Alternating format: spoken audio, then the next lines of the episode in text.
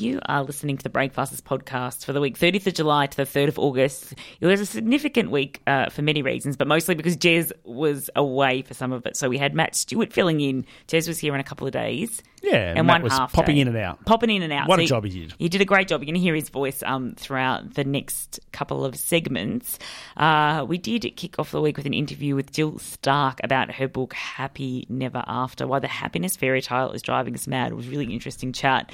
Uh, then we had a bit of a chat with Matt about problematic 90s sitcoms about how some of the some of our favorite shows from the 90s haven't aged particularly well Not so well, no.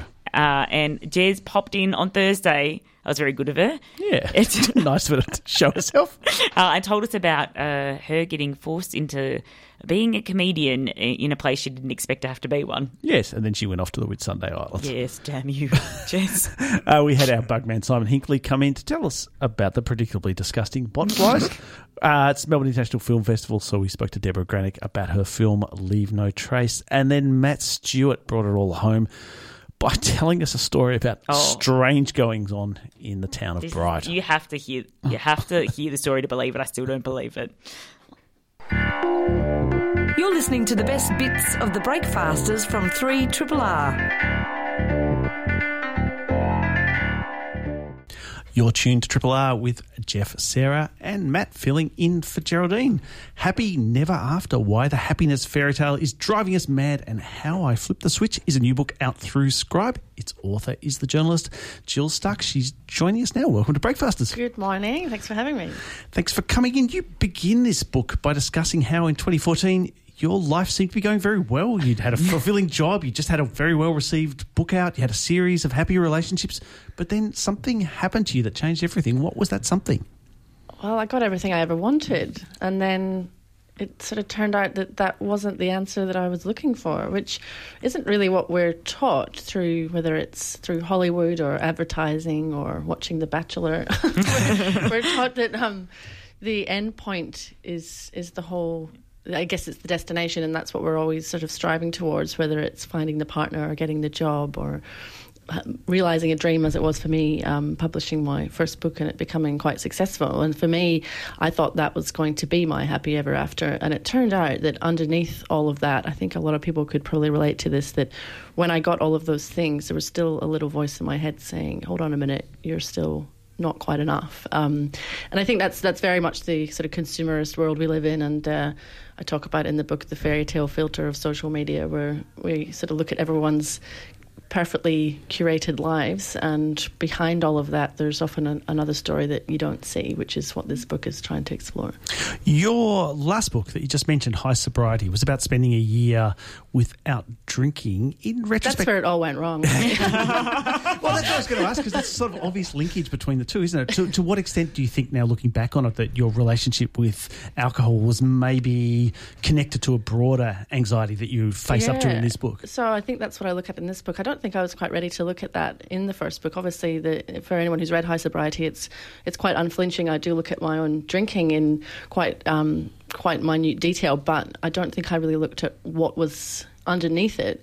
And I think for a lot of people, alcohol is the most convenient and legal painkiller that we have um, for whether it's physical pain, but often for emotional pain. I think that's what what we tend to particularly if you've got a very anxious brain, um, that first glass of wine can be very freeing.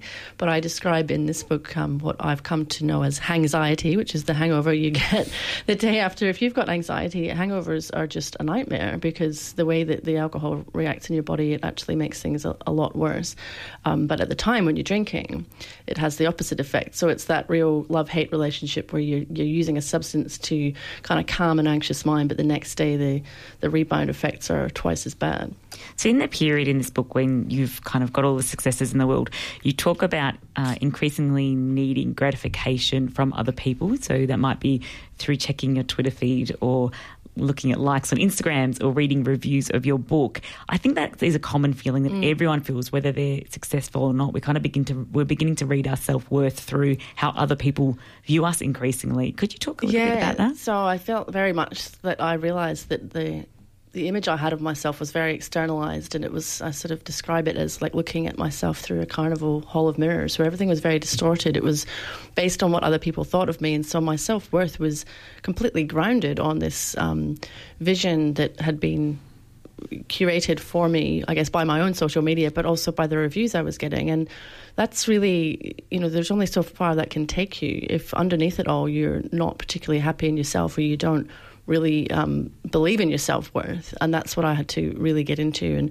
I think so much of that is based on what we're taught as kids as well. Like we're not really taught. When I grew up in the self-esteem movement, it was all you know, you're special, you can do anything you want. Which I think explain, explains why we see people on The Voice who have no talent and that sort of thing, where you know, no one's ever told them that there may be. It's okay to not be the best at everything, and it's okay to fail. So I was taught that. Um, you know, this kind of self esteem juggernaut was all about feeling good all the time. And when you don't feel that, and when you sort of internally think, well, I've got all these things that should make me happy, but I still feel a bit lost, I described it as um, a sort of ravenous hunger where I felt this emptiness. I had all of these external things, all the things that were meant to prop me up and make me happy, but underneath it all, it was an anchorless kind of free falling happy that wasn't based on anything. Mm.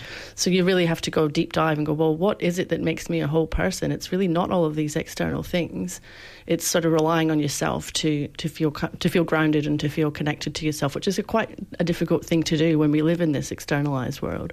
You mentioned in the past that students kids were taught self esteem. But in the book, you discuss visiting Girton Grammar in Bendigo, where students are taught something quite different. They're schooled in emotional intelligence. Tell us about that. Yeah, that's that's actually really heartening. I think it's a, a sign of of um, you know positive change on that on that front. Um, so these this is a school in Bendigo, and it's actually been taught in a lot of schools, not just private schools, but um, where they're teaching kids emotional intelligence. So rather than teaching them that they are sort of unbreakable miracles. you know, they're teaching them that it's normal to feel sadness and frustration and disappointment, and it's normal to fail, um, and that it's it's not about like if you fall down, you can get back up again, and teaching them the difference, the very nuanced differences between, say, sadness and depression, or anger and assertiveness, and how they, and giving them the space to actually verbalize those emotions, which I think a lot of um, a lot of us who have young people in our lives are, are, sometimes scared to let kids talk about how they feel because if they say they don't feel well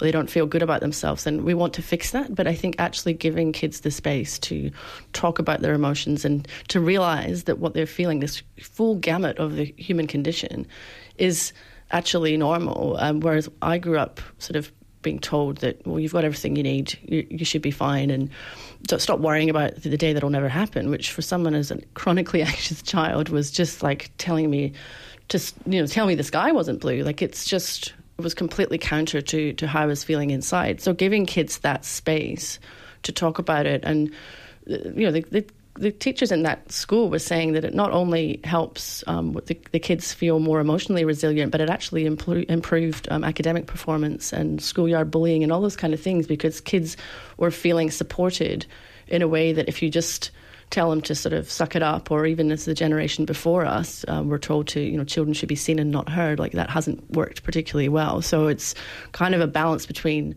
letting, like, giving kids the skills to be who they are and to be supported without sort of completely pumping up their tires to the point where they, we have these emotionally fragile narcissists who, who sort of fall over at the first sign of any um, adversity. But what do you do though when those kids then go out into the world, which is set up to tell them that happiness is the end goal to everything in life? Because I feel like right now if you go through a breakup within a couple of weeks, if you haven't recovered from that, if you're still grieving or you're sad, the assumption is that you're now depressed and that maybe you need to be on medication. Like increasingly, everything tells us, whether it's self help books or Oprah, that we have to be happy at, at all mm. times in every moment in our lives. And it's not okay to be sad for six months because someone has passed away or a relationship has broken up.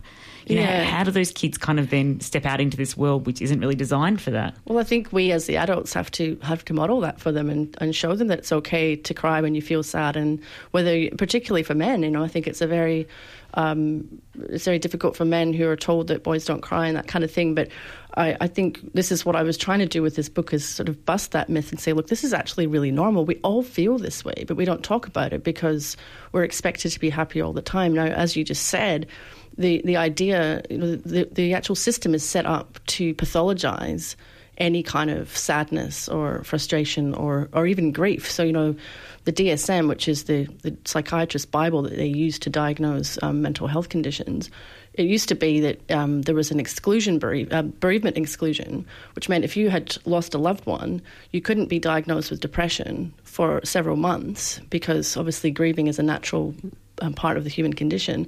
Now, if after two weeks, just two weeks, you can be diagnosed with clinical depression if you are still feeling sad. Now, that's an absurdity because anyone who's lost a loved one knows that there is no pill that can fix the, the ache that you have from losing someone. So we need to, obviously, people who fall into terrible trouble after months and months of, of debilitating, debilitating um, symptoms may need some medication. But for the most part, we don't need medication for a breakup or or grief, we need to let ourselves feel those things, and we need to tell our kids that they're allowed to feel those things too. Mm. So I think that's that's the culture that we inhabit, where there's the quick fix kind of solution is sold to us on, on every level, even the way that our psychology system is set up, you you get ten sessions subsidized with Medicare, and after that, you're kind of cut off. Like there's no other area of healthcare where you'd say, "I'm sorry, your cancer's not better now. We're not going to be giving you any more chemo." You know, that's that's the system that we live in. I think that's what I really want to challenge: is that we need to stop looking for the magic pill to make us happy. So, what, what should we be saying to the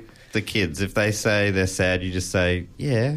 Yeah, that's going to happen. Yeah, and, well, and just, just acknowledge look- it and listen to them and, and ask them how does that make you feel? Like, what, what tell us about it. Not, not, you know, I think there's a real tendency when we we ask people, "Are you okay?" We've learned to do that, but if the answer is no, it's sort of like, "Oh God, I don't know what to do with yeah. that," and mm. we hmm. really need to be better at that. Um, and I'm not a parent, but so I'm not going to tell people how they should parent their children. But I, I think just based on what I would have liked to hear as a as a child. And my mum is sitting out there in the studio next door over from Scotland, so I don't want to say too many um, things. They did a, they did a great job, but they they were they did what they could in a culture that told them, oh, we just it's all a bit awkward when your kids are telling you they actually feel quite sad and depressed.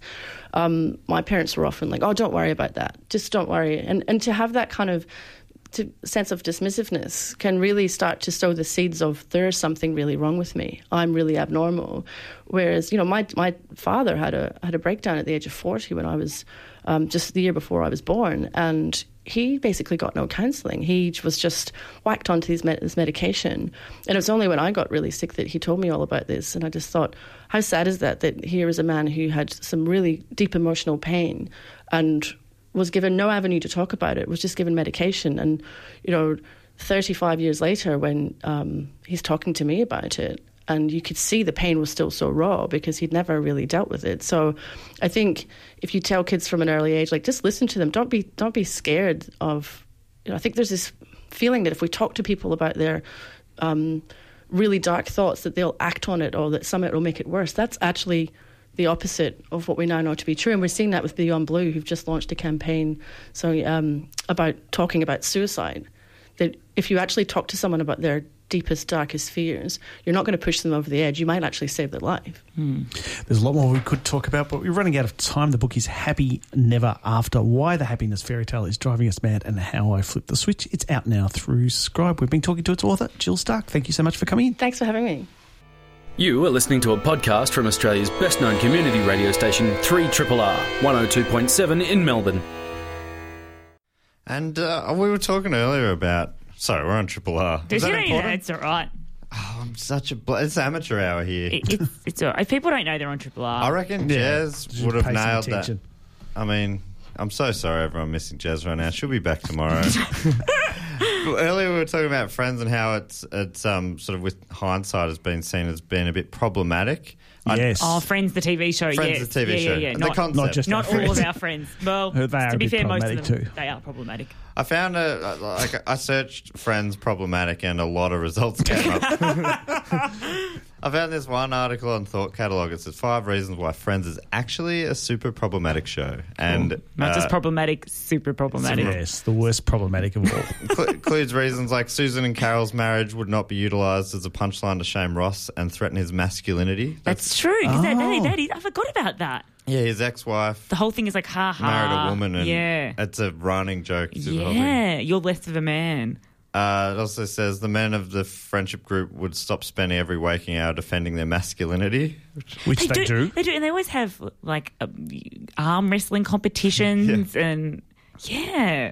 Uh, then it so says uh, Rachel's career advancement wouldn't be the unjumpable hurdle in an otherwise solid relationship with Ross. Apparently, Ross it was a Oh, big he got issue. very threatened. Did he? He did. she got a, can't remember this. promotion. Are you making this up, Jeff? I no, can't tell. no, no, if you, no, he oh, did. okay. He did get very threatened. got a promotion. He got threatened by that, and she had to spend too much time at work. Oh my gosh, I Yeah, can't so remember he this. decided he was she was having an affair with a boss. Oh, classic. That's what women do when they spend longer at work. And it, and it mentions like uh, Monica's extreme weight loss. That was often used as a, uh, a punchline when they do flashbacks to when she was. Because that's when they put her in a fat, Fat suit. suit. and Oh then my I god, it feel really like has the- aged badly, I feel like hasn't the it? fat suit would not be a thing anymore. no, so uh, yeah, it's been making me think like at What was the that time. Gwyneth Paltrow movie with the uh, fat suit? right. Shallow Hal. Shallow Hal. All of this is so, seems uh, anyway. It's a different time. It was a Yeah. different time, but I mean, at the time, all of that, I don't think there was a lot of controversy about it at the time. Maybe I wasn't, No, I don't wasn't think hanging there was. around.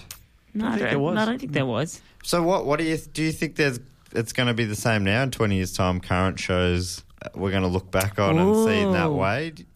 Maybe. so Toadie's turn as a lawyer on Neighbours might be problematic in a few years because lawyers will have been shamed. Yeah, I don't know why. Or, or maybe, maybe uh, in twenty years, people are like, "How did he get a law degree in uh, in a season and a half?" That's confusing. How did four really attractive women marry Toadie and somehow being married to him killed them? Well, I think I think you've just. Or told- them I can mad? that. are, are you toad shaming right now? So Maybe I am. Sorry, I take it back. I, don't love think- Toadie. that, that may not be appropriate uh, in the future. I think there are obvious ones, probably shaming. like um, like uh, that one that forces people to get married. Is that what happens? Oh, oh, Oh my god! like How is that? Actually, that is a very good point. The, the what's it called? Married at first sight. Married at First Sight, yeah, which I've never seen, but I feel like I've seen the ads and I've kind of. They don't really get married, though, do they? Don't Yeah, they, they just do. No, it's they think, don't. No. Okay, No, I really have no it's, idea not, what I'm it's talking not a about. legal marriage. Yeah. I think they sham just, marriage. They have a fake little fake wedding ceremony. How's this outrage culture? it? I don't know. Jeff hasn't even seen it. He's But I'm already- outraged. I know. Isn't that classic I know. Jeff? Right. I, I don't understand it. How does the show even work if they don't really get married? What's the They sign. I think they sign like a commitment certificate or something, and then they have a fake wedding ceremony. Yeah. Because It's a I dress-up thought from party. watching it that was the whole thing is this big deal, and they were going to marry someone they've never met I think that before. might and be oh my god! Illegal. Yeah, they need. You can't just marry someone you've As it just turns met. out. You've yeah. I think you've got to have kno- known him Regis- for a while. I think and- you've got to register a license. That's you know, like to like you have to register to That's say that true. you're going to get Couple of married. In fact, you do. Yes. You would know you're Yes. married. Yes. You're a married man, Jeff. What a way to find out. You didn't know. I had no idea. That's a sham. You've been marriage, be keeping that. You've been keeping that under your Steph's not bloody hat. listening. What's the shit? What's the, what's in it? Who's winning out of this? Normally a sham Not marriage. Steph, apparently.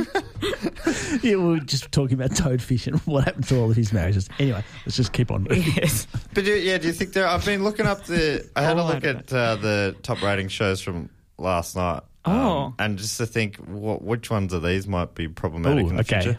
But um, the top, oh, so, I think this is pretty normal, but it's weird to me. The top four rating shows were Seven News, uh, Seven News Today Tonight. That's one and two. Both. Three is Nine News, and four is Nine News Six Thirty. All hugely, Hugely problematic. problematic. All of them.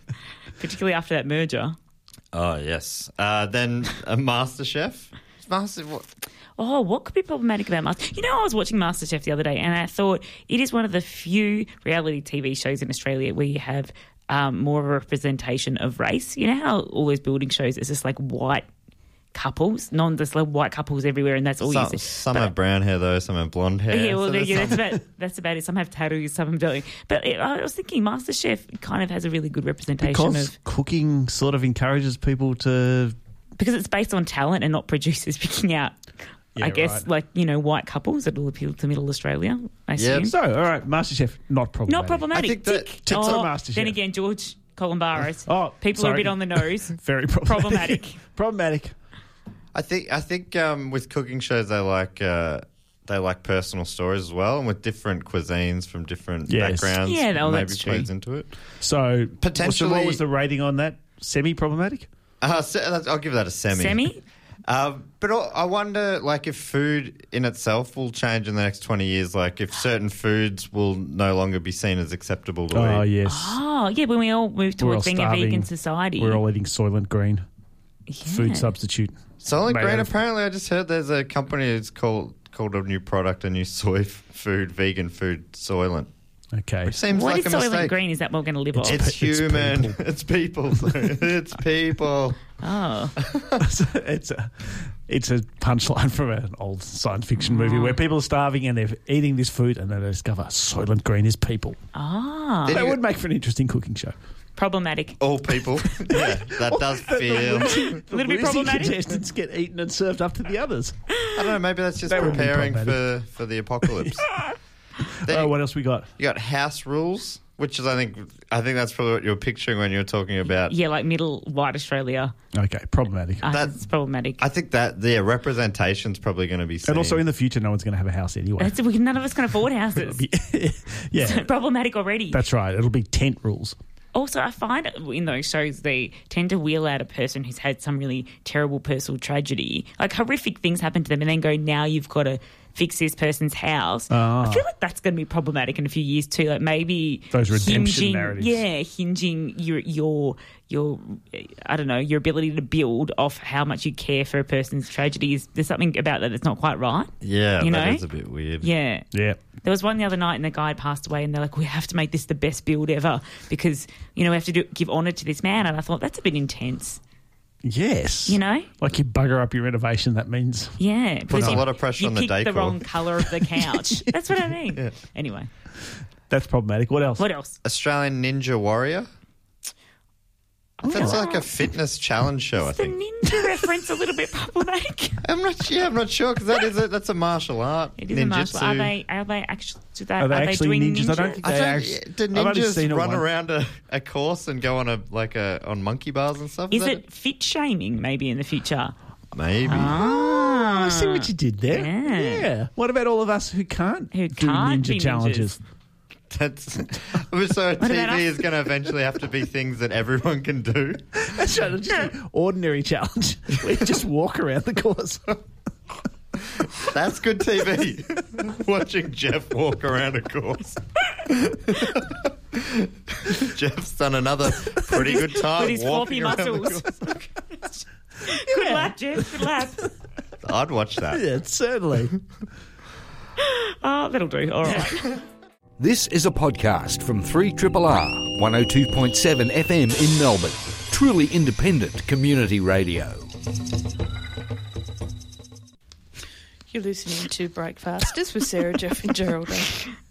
Uh, so I um I, I have been away for the last couple of days. Um, unfortunately, my uncle died, which is very sad, and I went to his funeral. But the good thing about it was that it was a great time to catch up with family. We had a lovely farewell for him, and it was um yeah, it was great to have the, the, the whole, my, my sister came over from Perth, and it's not often that the, whole whole, fam- family's Yeah. Oh, nice. together Love that. in in the same room. So on Monday though, uh, we drove to to Albury um, and spent the spent the night there. Now my, my parents live in a like a semi retirement village type scenario.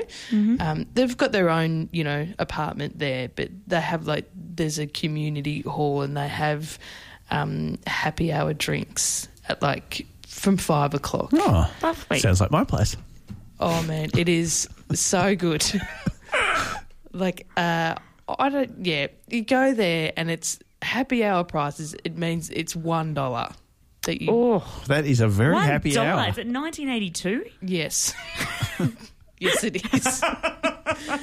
uh, but it's great. But there's you know there's uh, if you they, they, and everyone just sits around this one big table and you so oh we Kath and I made it there just in time for for happy One hour. dollar drinks. Yeah, walked in, and like my because my brother in law he goes, oh, I'll, I'll get this round, and he comes back and he goes. That is the best price drink. I've got a hot for ten dollars. I've got everybody's drinks. For Do you have to belong to the community to go to this bar? Can Uh, people just wander off the street for the happy well, I think you might have to be invited, but next time you're in Albury, I'll get, I'll make sure Mum and Dad send you Get on the drive list. up up there Yeah. just for the one dollar happy Yeah, hour. yeah. yeah, come on in. Uh, mind you, when I rocked up though, uh, you know, I said hello to everybody and, and sat down. I'd, I'd been to happy hour before, so I'd met some people before and was sitting there having a lovely time. And then the bartender comes over and he's like, Oh, you're the comedian. Come on, get up and tell no! some. No, tell some. You've actually said to me before your most hated thing is when people say, "All right, get up and tell a joke." Oh, I cannot tell you how. I can't believe people That's do the that. Worst thing to do. Uh, they just, I don't, I don't know what it is. They just think. Yeah, why wouldn't you just get up? Well, but and, no one else. People don't walk up to Jeff and go, "You're a communist. Get up on your soapbox." well, that's funny you should say that. But they, do, do, they do it to musicians? You're a musician, come and sing us a song? I mean, I'm, well, uh, maybe. maybe. Yeah, maybe if they had, you know, a guitar sitting around, they go, come on. I, I reckon that musicians would get it. If there was a piano in the room, they'd go, come on, give us a little tinkle. Tinkle yeah. tinkle the ivory for us. Come on, have a crack. So what did you do? Well, I did my show. No. No. Oh, God. What did you say? Oh, I, you know, I said, ah, no, that's all right. You know, I'm just, you know, and thankfully other I'm just people here with my family for a funeral. Yeah. I don't really want to get up and do my spot a stand up. Yeah. but it was, you know, everyone was like, oh no, don't worry. You know, thankfully conversation would keep going, but he did not oh, let oh, up no. at all. Oh my god! He goes, just tell us one joke. Come on, we just want one joke. You're like, you're just one joke, and I'm like, I don't, I don't know if none of no, it, it's fine. How about you, watch watch me on YouTube? I'll set up the. We can all just watch it on the telly. He goes, no, no, no. I'll get the microphone for you. I'll get the microphone. That's what you need. You need the microphone. I'll get the microphone for you. And then, Oh, and then, go- and then I'm like, I'll, I'll have a drink. And so thankfully, he had to go back to the bar and you know pour people's drinks. And then you know, so we're sitting there having a drink. And then five minutes later, he rocks back up and hands me a microphone. Get the f out! Oh my god! And I'm like looking at mum going, make this stop. and she's going, no, come on, up you get. It'll be. Oh. And I was just like, oh, I cannot handle it. And my sisters are losing it. They're like, this is the funniest thing ever. It Like, actually is. If you're a sibling of you right now, this is Oh. excellent. were, were- were they cheering him on? She'd love to do it. A bit of that.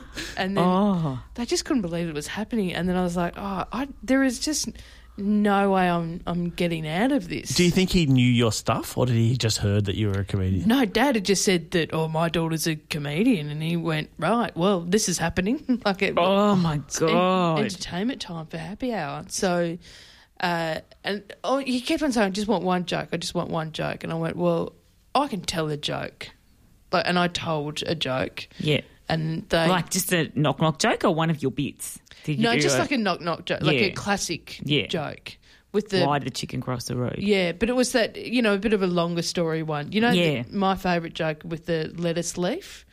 Hang, I know you've told us before, but I've forgotten it. Yeah, Do us a joke. it's the joke. He has a microphone.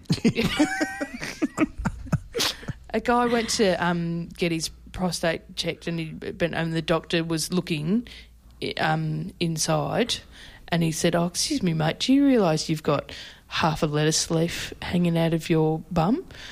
and and the guy turned around and went, "Oh, mate, that's just the tip of the iceberg." That is a very good joke. I knew it was a crowd pleaser. It was a bit of, oh, that's a bit rude. Oh, oh, it's not that bad. Ticks all the boxes. Yeah, and uh, you know, many of them loved it. I think there was a few turning to each other, going, "What did she say?" I don't get it. Difficult crowd at the retirement home. I, I, yeah, I know. I can't deal with those situations. I'm, I think I'm like you in that I will always give in if someone says.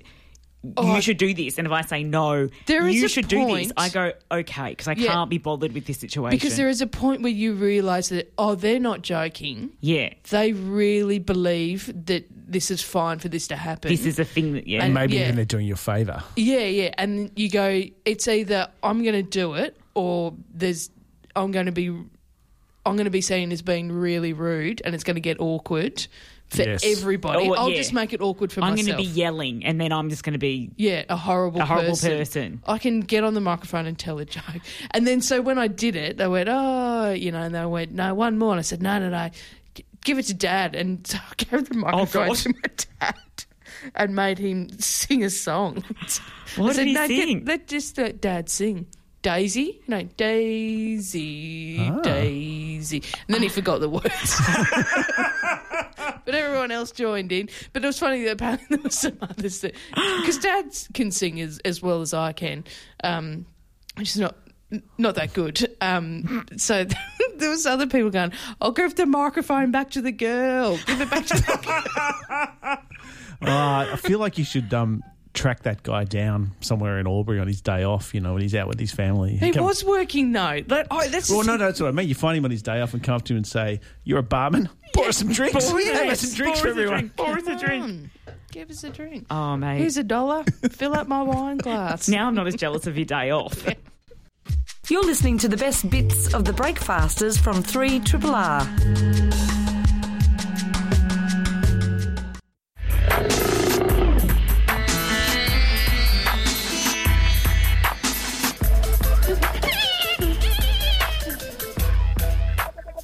You're tuned to Breakfasters, where it's time to talk feature creatures with the one and only Simon Hinkley from the museum. How are you going, Simon? I'm good, thanks, Jeff. How are you? Good. Every time you come in, we wonder what disgusting creature has he uncovered for us this time. I uh, think that you've excelled yourself. Well, yeah, and I maybe should be picking some some cuter um, things to really make people like insects because this isn't going to help. Are But there cute insects? There are there are lots and lots of cute All right. insects, um, and this I, I sort of I was thinking about this because we had one sent into the museum recently for identification, and so the life cycle is really amazing. But just um, as a heads up to people, it's not really it's not the best breakfast you talk, and also there are things on the internet that you can't unsee. If you there are a lot of graphic videos and images online about botflies. Can vouch for that. Yeah, sorry, Sarah. So, It's um, so just yeah, if you do, if you're squeamish, maybe don't Google by image because they've they've turned my stomach. So yeah, they're not um, they're not that That's pleasant. quite a warning. Um, so yeah, botflies. So um, the the species that we're going to talk about is uh, Dermatobia hominis, which occurs in South and Central America. It is a species. The, the adult fly looks a little bit, maybe a bit like a bumblebee, so fairly nondescript, but sort of well cute if you like. Even Sarah. nice looking. Yeah, yeah, Oh. yeah. So it's the larval stage, which is a, a bit on the gruesome side. But what's hmm. really So fascinating? It's always the term larval stage. Well, I, I, I used larva instead of maggot because I thought larva was oh. better than maggot. But yeah, so Oh. It is. yeah, okay. so we'll apologise. stick with larva. Um, so the larval stage is really interesting because what the female botfly does is she doesn't actually lay her eggs directly on the host, and she will go for things like rabbits, monkeys, primates, uh, people. She actually grabs a intermediate host, so she'll grab like catch a tick or a mosquito or something like that, and lay her, her eggs on the underside of this carrier. So when that then lands on a person or climbs onto a person, if you're a tick, for a blood uh, blood meal, the heat from the the host animal causes those eggs to hatch.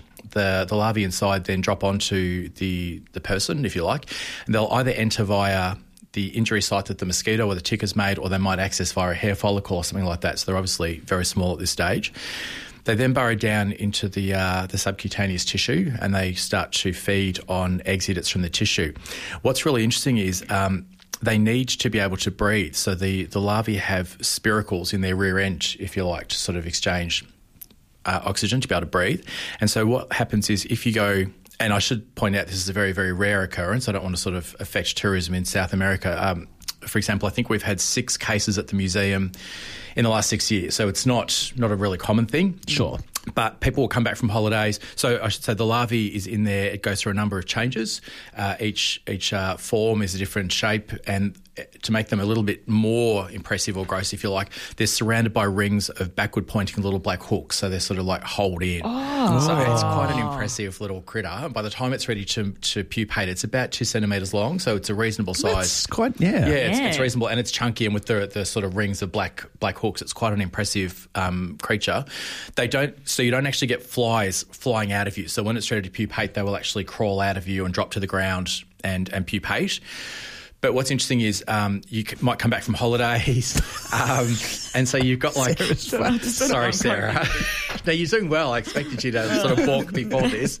Um, so you get like a bit of a, a raised sort of like. It doesn't look that bad, but you've got a little sort of um, a little opening so the thing can, can breathe through. And you come back and you go, oh, you go to the doctor. You've got, oh, I've got a weird boil. I've got sort of a weird pimple thing. And this is where I got a bit grossed out. There's a lot of videos online of people removing their own um, botfly larvae. So it's it's um, they don't transmit any diseases, which is a good thing. But I'm pretty sure when I was a kid, I read a book. um, there was a plane crash in somewhere in South America. This could have been fiction. I could have made this up, but um, the survivor had to walk through you know, like a jungle environment. And basically, the thing that stuck in my mind was this person having these, basically getting, I guess, a bit fly blown. So, yes, um, yeah. it's funny you should say that because last year at the Melbourne Film Festival, we saw that um, Daniel Radcliffe Harry Potter yes. film where he's in the jungle surviving, and he has one, doesn't he? I'd actually totally forgotten about that. Yeah, he does. He gets lost in the Amazon. Yeah, he gets one. Yeah. It's quite gross. It, there's also there's a similar species in Africa called the tumbu fly. So we do have botflies in Australia, but not the ones that affect people. So unfortunately, ours are well. Unfortunately for us, there's an introduced species that goes for sheep. Um, and what's interesting with the sheep one is uh, the female actually will lay them directly onto the sheep. They don't use that intermediate host, and they'll go for the nose. So um, oh. yeah, so they'll yeah. crawl I remember up. sheep becoming fly blown. Yeah. yeah, so you can get well, if, unfortunately for the sheep, you can get various types of. You can get fly blown at the back end, mm. um, and you can also get maggots laid in your nose. And when they're ready to pupate, they crawl out, or sometimes the, the sheep will sneeze them out, which is a bit gross, the idea of sort of sneezing and those coming out. But what's interesting about the sheep is there is some. Uh, there is some suggestion that they're aware of the risk posed by botflies. So they make quite a loud buzzing sound. Mm. And there's some uh, reports that the sheep will actually put their head down towards the ground, or they'll actually move away, or they might even get in a circle and sort of like drop their head so they make their nose less oh, available. So there is some, you know, like that dumb as a sheep thing. There is uh, an ability for sheep to actually go. I don't particularly want that around my nose area because there's some sort of knowledge that that can be a bad thing. Because if you get a really bad infestation of them, or you're already sort of compromising your health, it's not great for the sheep. Simon, I have many questions about botflies. Go for it. Okay, so firstly, how do they catch the initial thing that they lay their um, pupae on. Like, yeah. that would seem a difficult thing to catch a tick and lay some eggs on it. Well, I was wondering why, if you're going to go to all the trouble of catching intermediate hosts, why not just go and lay do your own thing? Yes. So I was that was why a question that occurred to me. I like that subcontracting. Yeah. Um, so look, it might just be um, that if you catch a number of insects and lay your eggs on them, you increase your chance of. So, for example, when the adults emerge, they're not going to live for a long time because they don't have feeding mouth parts. So, there's not a long time oh. for them to. Yeah. So, um, again, that idea of uh, all, most of the life cycle is spent in the larval stage. So when they emerge, no feeding. So it's just no quick, mouth. No. Well, they really are creatures from a nightmare, aren't yeah, they? Yeah, they, yeah, they are. Although they do get to spend their life in a warm body, just like with liquids and stuff. So I guess that's that's the upside for them. um, yes. Yeah, not for not for us. But yeah, that's a really good question. Uh, and it could be that, as I was saying, because they don't feed, they've got a short lifespan as an adult, so they lay their eggs on a variety of things, and it's then their job to transmit the eggs. Catching a tick is easy because they're pretty slow and just sort of hanging out on the vegetation, waiting for things to climb onto. Um, and I guess if you're in the in the jungle, there's mosquitoes by the billion. So I guess you just grab whatever's going past, lay your eggs, grab the next one, lay your eggs, yeah. Oh. Okay, and my other question is if you have a botfly inside you, obviously mm. it's gross and disgusting. Mm. Does it do you any damage? It's not going to kill you, is it? No, no. So okay. they don't transmit any diseases. Uh, the only sort of risk you're at is, apart from the gross factor, uh, that what you don't want to do is try and pull it out yourself, which is uh, there's a there's a really good report, and it was actually a paper that talked about the use of two wooden spatulas, like one on each side, to sort of like pop them out. But it just made it sound like the worst pimple ever, that oh, sort of thing. Yep. Yeah. So there are what you want to do is you want to cover the spiracle that it's breathe the hole in, in the skin that it's breathing through. So you can put like petroleum jelly, or you put mm. something over the hole that then starts to suffocate the larva, so it sort of like comes up for air, and that's when you can try and remove it. I'd be going to a doctor and yeah. having it done under a local, but I guess if you were in the bush, if you were in that that characters in that film, you might have to do your own. So you basically cover the hole to smother it, and then as it starts to come out for air, you try and slowly remove it, which is the risk with those backwards pointing hooks yeah. that it tries to hold in. And the risk, I guess, is if you pull it apart and leave part in you, then you risk an infection. Yeah. Like that's the main risk. Like leeches, yeah. Yeah, no, yeah, although leeches, leeches, are on the outside. Leeches don't go in. Yeah, they don't yeah, go in. True. But but you like do run. Tick. You can pull it. Yeah, like a tick. You like a tick. Yeah, exactly. Off, if you pull the body off and leave the head inside, that's that's a risk. And also, I guess leeches, anything that causes a break in the skin runs the risk of an infection. But yeah, yeah. I guess the uh, the bot flies, you can do it yourself if you're that sort of person. But I'd be I'd be going for the doctor. All right. Before we let you go, can you tell us anything positive about these animals? I was thinking about that on the way here. I was because I, I, anticipated that question and I didn't have long enough in the tram. Um, so look, their food for a range of things. Like they're okay. a good sized insect, so as in well, the adult and the larval stage. So I guess when they drop out to the to the forest floor to pupate, they're food for a whole range of things if they don't get themselves uh, undercover very quickly.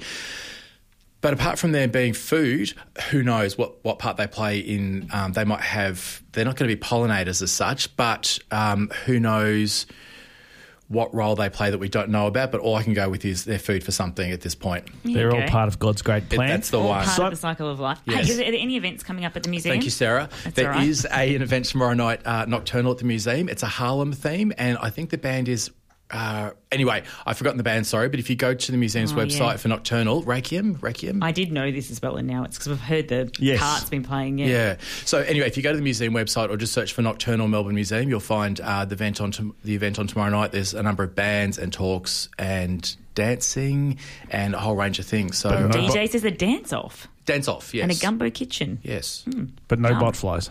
No bot flies. no. But come and talk to me about bot flies. Yeah. Thank you very much, Simon Hinkley from the Melbourne Museum. We'll see you again soon. You are listening to a podcast from Australia's best known community radio station, 3RRR, 102.7 in Melbourne.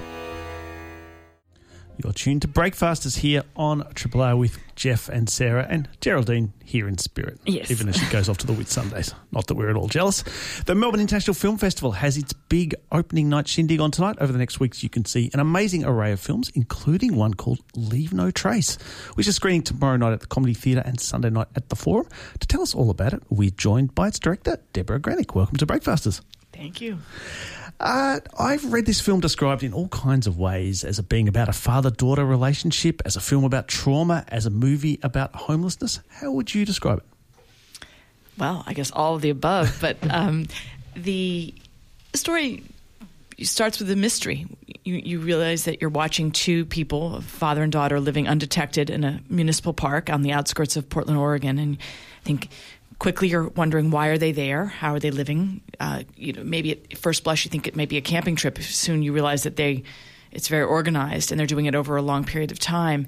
What are they seeking? Why are they living that way? So I think the story is uh, sets off a set of questions about life choices and how do we think our own thoughts. What happens if you feel like you want to extricate yourself from the mainstream? You know, how would you even do that?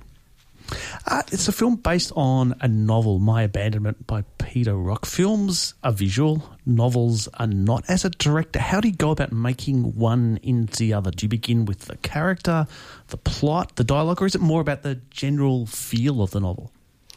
Again, you're hitting all the marks there. that, that's that's you know the all of the above because for, for real, all those things has to be in place to to begin to imagine it as an interesting filmed, you know, filmed entertainment. So the setting matters hugely because that's what you're going to be photographing. In addition, you know, then the characters. Why are why are you even curious about them? Why do you care about them? And how will you make that vivid for people viewing it? So down that list, each of those things have to really grab you to be motivated and turned on to making the adaptation. Uh, the young woman who is one of the leads in this, Thomasin McKenzie, she has had some brilliant reviews from this already, from what's come out. You kind of famously launched Jennifer Lawrence's career with your last film, Winter's Bone. And I know that gets mentioned with you all the time, but it seems like this is kind of going to be a big jumping off point for Thomasin. How did you come to find her? What process did you go through? Well, Tom is someone who's looking for work and, and you know, um, you know, was re- willing to read scripts and yeah. receive uh, information about pr- productions around the world. And so she had heard of this project and read the script very carefully, read the novel, and then submitted self-taped an audition, yeah, which she sent, you know, great distance. And I, the casting directors and I, we, you know, it was sort of in the mix of a bunch of auditions, you know, just on a grid where you can click different auditions and see who's submitted and this one really took me by surprise. Was and, it an instant thing? Did you go, that's it, or is it a little bit more complex than that? Well, it was odd because I, I could, I, I did think, oh, you know, there's something a little bit distilled and, you know, a little different here. I, I, I didn't know she was Kiwi. So I then quickly had to figure out, I said, you know, what, where is this from and who is she? And, um, because I couldn't place what coast she was from, you know. Yeah. Turns out it wasn't even on the right con- on the on the same continent. You know, it was a different yeah. coast altogether. Um, and so yeah, then a conversation ensued in which we spoke by Skype, and Tom was extremely forthcoming about her imaginings about the novel and was so was very articulate about things and, and conveyed immediately her willingness to collaborate and her interest in the in collaborating. So it wasn't just this jaded response of like, oh well, you know, this could be a, a gig or whatever. It was much more like. I've imagined this character. Yeah. Let's talk about it. And that must be a dream, I guess, as a filmmaker to be working with an actor like that. Oh, oh yes, that is that is top of the line yeah. dream. uh, the American wilderness is very beautiful, and I feel like the more we destroy the wilderness around us, the more we become kind of attached to it. When you're making a film like this about homelessness and dealing with some quite grim themes, do you have to guard against the tendency to romanticize that kind of outsider, off the grid, back to nature lifestyle? It seems like such a theme in American culture, this romanticism of going to live in the wilderness and it's going to be wonderful and fantastic. Was that something you were conscious of? Yes, because that that romanticism, when you really break it down, has to stop basically at the working class, right? Because if you don't own a parcel to do that with, or if you don't have the funds in which to somehow do this big foray, I mean, it is romantic, of course, to um, stick to a conviction or to have thoughts that are that you protect and you seek out, you try with discipline to live by them. But if you don't have a piece of property that you call your own, where are you going to actually do that living? It would have to be undetected or clandestine. And so at some point that becomes very uncomfortable. I just mean that the you're trespassing. You're trespassing, exactly. Yeah. And, and anyone can shut you down, and people then feel like they need to maybe intervene or help you or punish you. So um, uh, it's just it's interesting that, that the, rom- the romantic notion, there's a huge chasm between that and trying to actually enact that.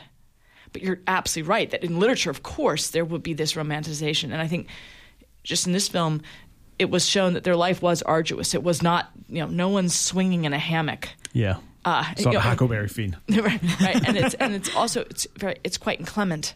So therefore, you know, you, you feel the moisture, and it is clear that uh, that it's colder. You know, it's not it's not freezing. It's just it's it's not it's not a walk in the park in a, in a summertime vision, you know.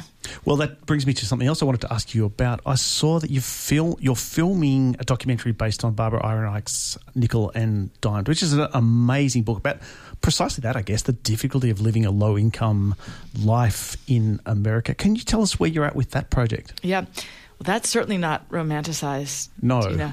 um, it's such a brutal book. Someone said to me, uh, Oh, Debra, you know, I think I don't know how they thought this, but they said, you know, you might be suited to do a horror film at some point. And I said, oh, I am. It's called Nickel and you know, it's it, because uh, that talk about also, you know, where where to be right when you're unhoused, or when you can no longer afford the mortgage or the rent, or where you've been foreclosed upon, or the financial crisis, crisis so-called crisis, actually was up in your face. You know, it was actually on your neck. Uh, that's a really arduous situation there. Again, you know, you're it's urban urban dwelling unhoused is definitely not romantic in anybody's sense of what it means to feel good.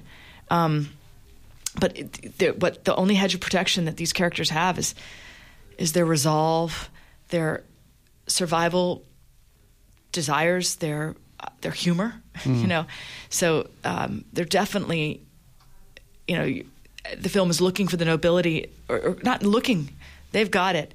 It's trying to depict the noble act of keeping on, keeping on when the obstacles are just so formidable. Uh, there's been a bit of a gap between your last film, Winter's Bone, and this one coming out. I've, I've, read interviews in which you've said you were actually working on projects, but they didn't kind of come to fruition. It's really hard for lay people like us to, to imagine what goes on I suppose, in Hollywood to get a film up. And when you, you when your last film has been won all these awards, nominated for Academy Awards, to me, it's extraordinarily surprising that you couldn't just click your fingers and, you know, get the next film that you wanted. What kind of obstacles do you face as as a um, filmmaker trying to get a film made in Hollywood? Well, first of all, it's just so crucial to say that I've never set foot in Hollywood. I oh, work, sorry, yeah, no, of course. no, that's okay. It's just it's just a clarification, not yeah. nothing, nothing antagonistic. I, I, work on the East Coast, which you know is outside of the industry. Uh, yeah. There's television, whatnot, but I just mean that independent filmmaking has its you know kind of footholds in different parts of the country but it's rarely in the West Coast industry. I mean, they're they're completely separate. Yeah, right. Just on the scale of what you're doing, but mostly thematically. You know, I, I work in social realism, and that's not that's you know not never really been since since an earlier decades in the states. That's not really been an area of thematic interest for West Coast filmmaking. And things are bigger. That you say, you know, they're and they and they've pyramidized. You know, there's yeah. a lot mm. more blockbuster activity, a lot more Marvel activity, and so I think the reason I have to be on another coast from some of that is because I actually think the stories I see and the, and the, and the life experiences I'm exposed to, paying rent at the end of the month is a big deal, but you don't have superpowers to help you. You got to do it on your own. Yeah. And it's hard one, and it's it's it's you know takes a lot of a per, for a person to do that, but they don't have a special divine intervention that can sort of just wipe away. I don't even know if sometimes superheroes have even daily needs or I, I, I, just I was just thinking about that. I didn't even know about like whether they have uh, sometimes health issues or you know dietary. I, I, Do they go to the toilet? I don't know. Lactose intolerant. Yeah. exactly. So, um, so yeah. So that. So in terms of getting the projects made. Um, it's the subject matters that take a minute to get, you know, to garner support for, or to do them in an alternative, mecha- you know, way.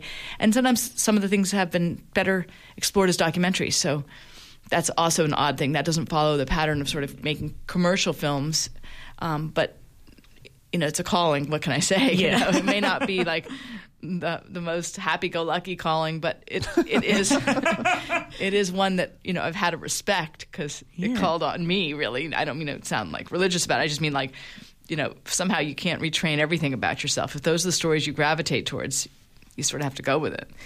I guess since your last film as well, then the, the Me Too thing has happened, and I guess that was really focused on Hollywood.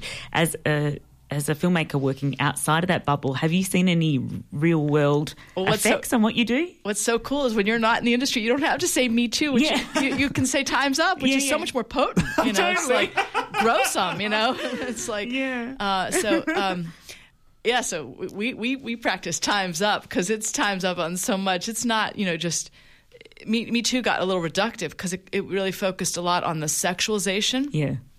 So if you haven't worked in the industry as much, you know, that's not necessarily the number one issue.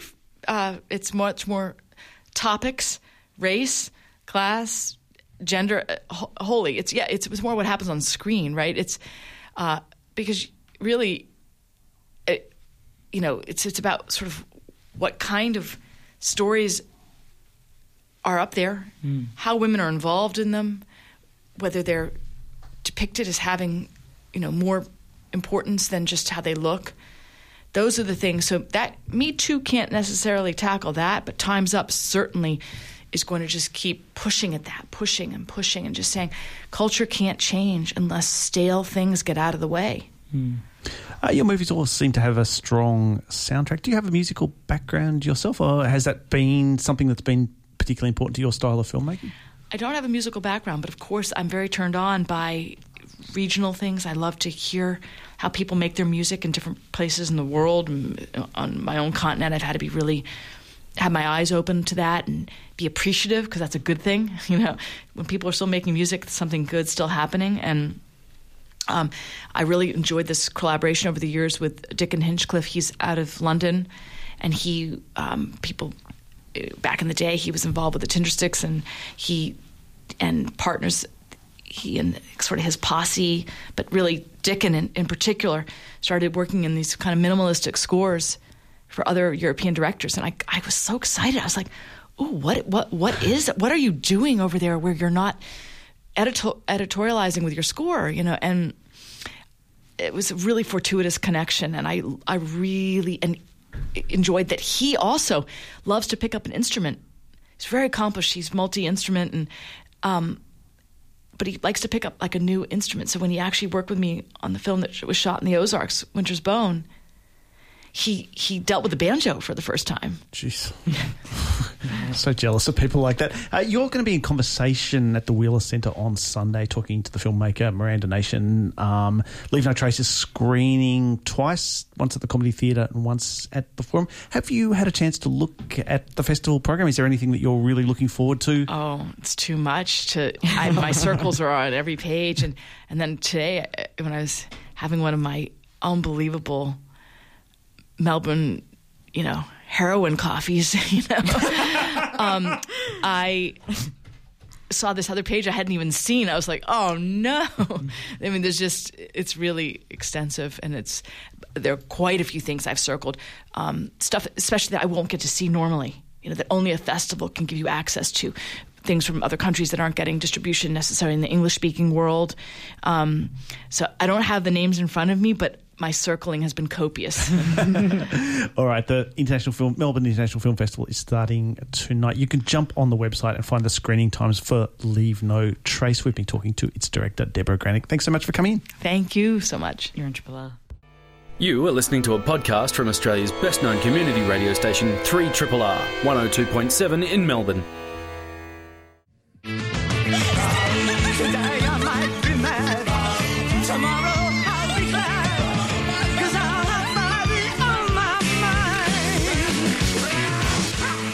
Yes, you're tuned to Breakfasters here on Triple R with Jeff, Sarah, and Matt filling in for Geraldine. And today, our Friday Funny Bug is Matt. Hey, surprise! this is the slackest thing we've ever done. uh, you could be our funny bugger as well. Oh, it feels good. Good. It feels it feels really good. Do you feel is the different vibe stepping into the funny bugger corner?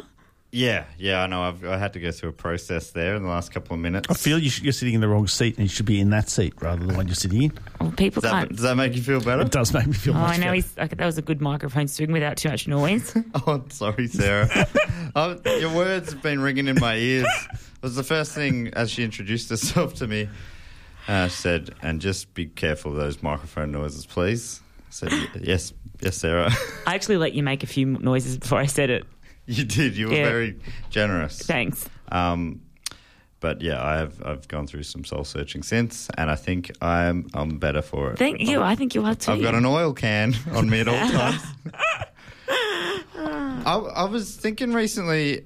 I mean, anyway, I'm gonna not. I was about to um, strip back why I'm talking about something, but it doesn't matter. Anyway, so I love going up to this country town, Bright. That's like my favourite place to holiday. You I love been- Bright. you've been It's beautiful. Yeah. Beautiful, Bright. Very cold. High country.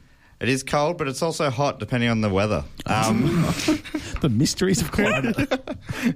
But I, I was thinking about this one time. Probably the weirdest experience I've had in Bright. Right, it's something I've done so many times before. I went up to the Alpine pub, had was drinking beers on a Friday night, having a great time. Met a few local guys. The pub was closing. We're like, oh, what, what do you do after um, the pub closes? And they're like, oh, we normally just grab a slab and go down and, and drink by the river. I'm like, that sounds great. This I love. really, Bright. that was that was your reaction. That What a great. beautiful bright. I mean, sure, Jeff, it's, you think it's cold, but it, they were very uh, warm and welcoming to me. Um, maybe it's a personality thing, but I, I couldn't, I couldn't wait to get down there. And me and my friend Mark, we went down with these guys we just met, and we were drinking down by the river. So far, this story is definitely worthy of telling on radio. Oh, no mate. doubt about that. Every story we tell is worthy of telling. But it radio. hasn't even got to the weird bit yet. Um, so we're standing there, we're having some beers, and then all of a sudden we're approached by a strange man. It was like a maybe a forty-something year old guy. That's not that strange. That's probably that's the most normal thing about him. And then he he comes up to us and he started making small talk. Like, hey, how's it going, guys? And we're like, good, thank you, sir. How are you going? And that, I mean, still, I'd say not that weird. Well, it's a bit weird that you said thank you, sir. that, that seems a bit weird, but who am I to judge?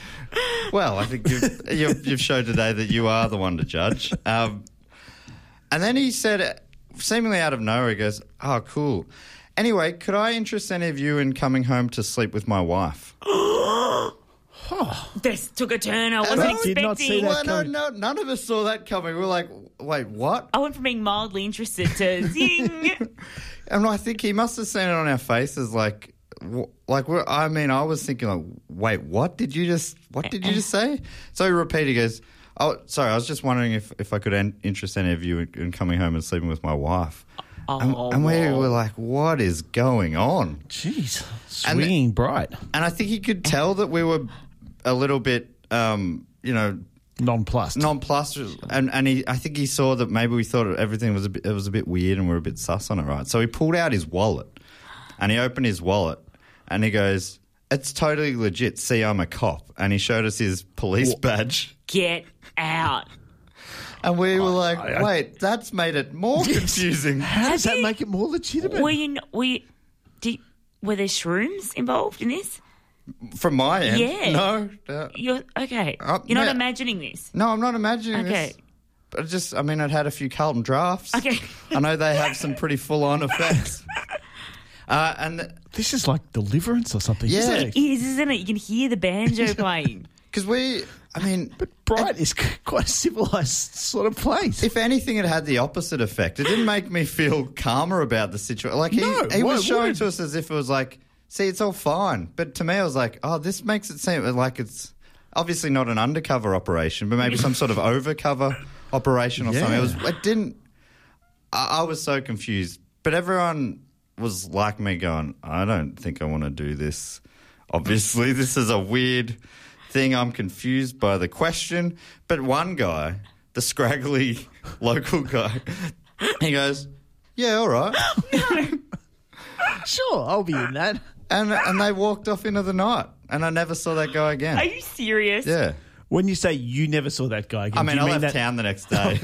Do you mean that guy was never seen again? no, I mean, yeah, I mean that doesn't sound as fun and dramatic. He's probably you know went back to business.